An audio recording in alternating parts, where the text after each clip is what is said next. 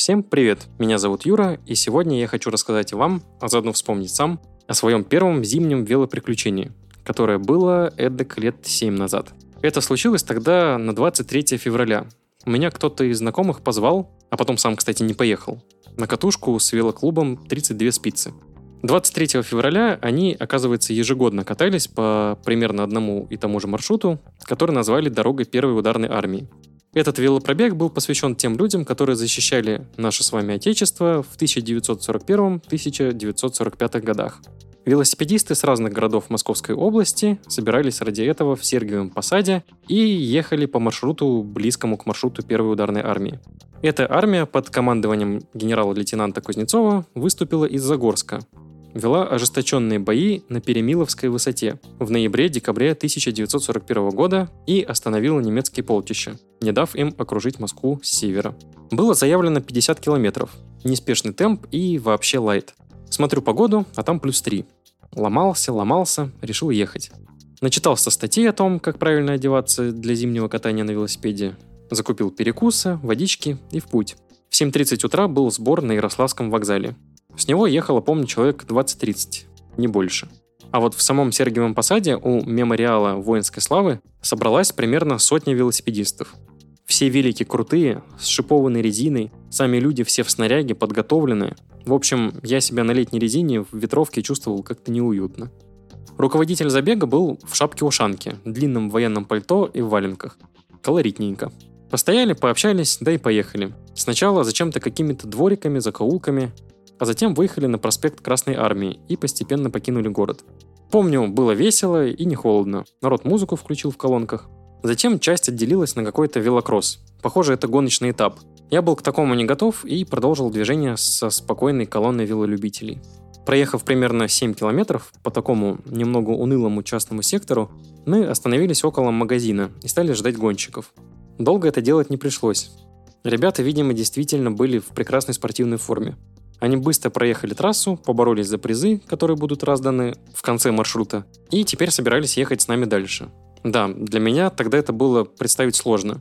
Мне-то обычная катушка, помню, была тяжела. И с той тоже обошлось не без приключений. Обо всем по порядку. Дождались мы гонщиков, и дальше началась плавная жесть. После чаепития. Да, точно. Мы проехали еще километров пять и свернули в лес. Там была такая снежная крепость, что ли, и палатки стояли. Нас там напоили чаем, дали какие-то скидочные купончики. Это были какие-то ребята, которые решили прорекламировать свою продукцию на теме нашей катушки. Да, с нами было два человека, которые поехали на даунхильных велосипедах. Они, собственно, доехали с нами до этой снежной крепости, попрыгали с нее и поехали обратно. По крайней мере, дальше на маршруте я их не встречал. Все, едем дальше. Выехали на асфальтовую дорогу, с обеих сторон снежные поля, голые деревца, небо серое и унылое. И все в серо-синих тонах. Со слов звучит вроде очень грустно, а по факту в этом что-то такое есть, что передать никак нельзя. Какое-то спокойствие и необъяснимое удовольствие. Еще воздух такой свежий-свежий и тихо. Машин почти нет. Раз в час проедет какая-то колымага. И все. А дорога начинает здорово лазить по горкам. Внизу каждой огромная лужа. То есть, как следует разогнаться, чтобы залезть наверх, не получается. А то будешь весь мокрый. Да и неизвестно, что там под водой. Может, трещина или дырень в асфальте. А ты летишь на скорости. Не-не-не, лучше пострадать в горку, чем упасть зимой посреди леса в воду. И вот я подтормаживаю, а за мной пьяный, как я потом понял, велосипедист начинает крыть матом, мол, как можно тормозить перед заездом наверх. А объехать он меня тоже не мог. Дорога в этом месте была с колеями от автомобильных колес. Те, у кого переднее колесо перепрыгивало, а заднее нет, меня поймут. Упасть вероятность процентов сто пятьдесят при таких обстоятельствах. Да, я не сказал, эта ступенька была из льда и снежной каши. Вот так всегда, летом думаешь о зиме, и так хочется морозный свежий воздух, снежок и Новый год. А зимой подумаешь о лете, о зеленых листочках, солнышке и отпуске, и хочешь лето. Закон подлости. А виды и дорога менялись. Тьфу, не менялись. Все такое же серенькое, еще туман появился. Колонна велосипедистов сильно растянулась. Я ехал где-то в середине, но не видел ни последних, ни первых. Передо мной только крутил педали какой-то огромный парень с прикрепленным на велосипеде флаги. И помню, у меня к тому моменту неплохо так забились ноги. Ехать было неприятно, и все мысли сводились к боли в ногах. Еще и стопы замерзли, что делало вообще состояние не очень. А темп, кстати, был, мягко говоря, не прогулочный. Заявленные пятнадцать километров в час были как минимум двадцать, а то и двадцать пять. И проехали мы уже сорок пять километров, судя по велокомпьютеру. А конца и края вообще не видно. Я ненароком глянул на карту и понял, что мы только где-то в середине маршрута. Наконец, в конце очередного подъема мы нагнали голову колонны. И тогда произошло то, что сейчас бы меня не очень сильно, не очень сильно, очень сильно насторожило и не понравилось. Руководитель стоит, смотрит назад и спрашивает: «Все приехали?» Тут наш замыкающий, который какого-то лешего был вместе с нами в середине, говорит, мол, да ничего, доедут. И руководитель, смеясь, двигается с места. То есть плевать, кто там еще едет или не едет, пусть теряется. Как это понимать? Какая-то лажа. А мы тем временем свернули в лес на узкую, малоприметную тропиночку. И по одному стали по ней пытаться ехать. Я упал на ней раза три. И был не единственным, конечно. Ехать было по ней крайне сложно. Шаг влево, шаг вправо, там глубокий снег, и колеса тут же закапываются. Кое-как доехали до чего-то вроде поляны. И там руководство объявил перекур с костром. Народ стал искать вокруг сухие ветки, я в том числе. Кто-то приволок из леса диван. Ну, я так сейчас с ребятами называю дубину, на которой можно спокойно сидеть. Хотя диван в наших краях в лесах можно тоже действительно встретить. Спустя минут двадцать, когда костер уже полыхал ярким пламенем, нас каким-то чудом нашел и догнал хвост. Один из парней, помню, не слезая с велосипеда, упал в снег и лежал так, отдыхая. Понимаю его, сам уже умучился. Тут руковод объявляет, что есть в паре километрах точка слива. И если кто-то устал, то лучше поехать на нее. Дальше будет еще сложнее и ехать еще немало. И мне, тогда еще неопытному велолюбителю и начинающему походнику, его послушать бы и поехать на слив. Ну как это, сдаться что ли? Не-не-не, я сильный, я не устал, я доеду до конца. Эх, дурак. Ребята уезжают на точку слива, я на них тогда смотрю с презрением и ухмылкой. Да, просто тогда еще не знаю, что меня ждет. Погрелись еще у костра, поели, попили, поболтали и в путь. Окраски плавно начинали сгущаться, погружая все в такие синие однотонные тона. На самом деле, это мое любимое время суток из всех. Как-то оно умиротворяет. Становится как-то очень спокойно и хорошо на душе. Вот только я не думал, что после этого будет совсем темно. А у меня из фонарей только маленький маячок. Ну да, неопытный я был. Либо думал, что поход выходного дня закончится до темноты, либо просто вообще не думал об освещении. Скорее всего, конечно, второе. И вот, едем мы через лес и каким-то образом въезжаем в мажорнейшее СНТ.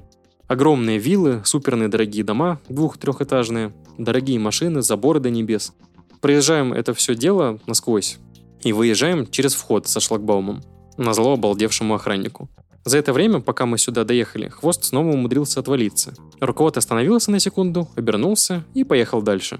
Замыкающий в середине. Да уж. И вот, едем. Я постепенно начинаю чувствовать, что сил у меня осталось совсем мало. Ничего, терплю, стиснув зубы, еду наравне со всеми. Но тут возникает другая проблема. Дорога вывела нас на поле. И так как дело двигалось к глубокому вечеру, температура упала. И все, что днем таяло, превратилось в тонкую корочку скользкого льда. Я начал все время падать. Ну так, не сильно. Скорость была в тот момент небольшая. Но только я садился на велосипед, он уходил куда-то из-под меня. И ехать так было просто невозможно. Пыхтя, пытаясь залезть на велосипед снова и снова, я смотрел, как основная колонна растворяется в закате. А я не мог ехать вообще. Конечно, у них шиповки же у всех. А я, неопытный товарищ, рисковал остаться один посреди непонятно чего и непонятно где. Спас положение случайный парень из хвоста. Он увидел мою проблему сходу. Спросил, мол, покрышки летние. Подсказал спустить давление до минимально возможного, чтобы пятно контакта с поверхностью увеличилось.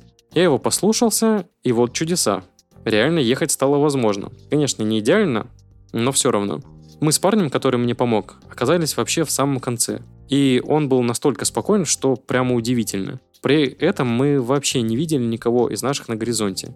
Это я потом узнал, что вообще-то должен быть замыкающий с рацией, который в случае чего обязан был помочь, особенно новичкам. Ведь было заявлено о том, что все будет спокойно и расстояние маленькое, пятьдесят, мол, максимум. В итоге уже было пятьдесят пять. Через какое-то время мы выехали на асфальтированную дорогу. Тут уже и трафик был автомобильный, и вообще, наших нигде не видать. Куда ехать? Налево, направо. Выручил опять тот случайный парень из хвоста. Говорит, я из Дмитрова, знаю эту дорогу, нам направо. Ой, а у тебя еще фонаря, что ли, заднего нет? И переднего нету? Давай я тебя позамыкаю, а то опасно выйдет. Машины тебя вообще не заметят. И вот, едем. Он сзади освещает путь. Я тогда поразился, какая классная у него яркая фара. Ну, прямо как автомобильная.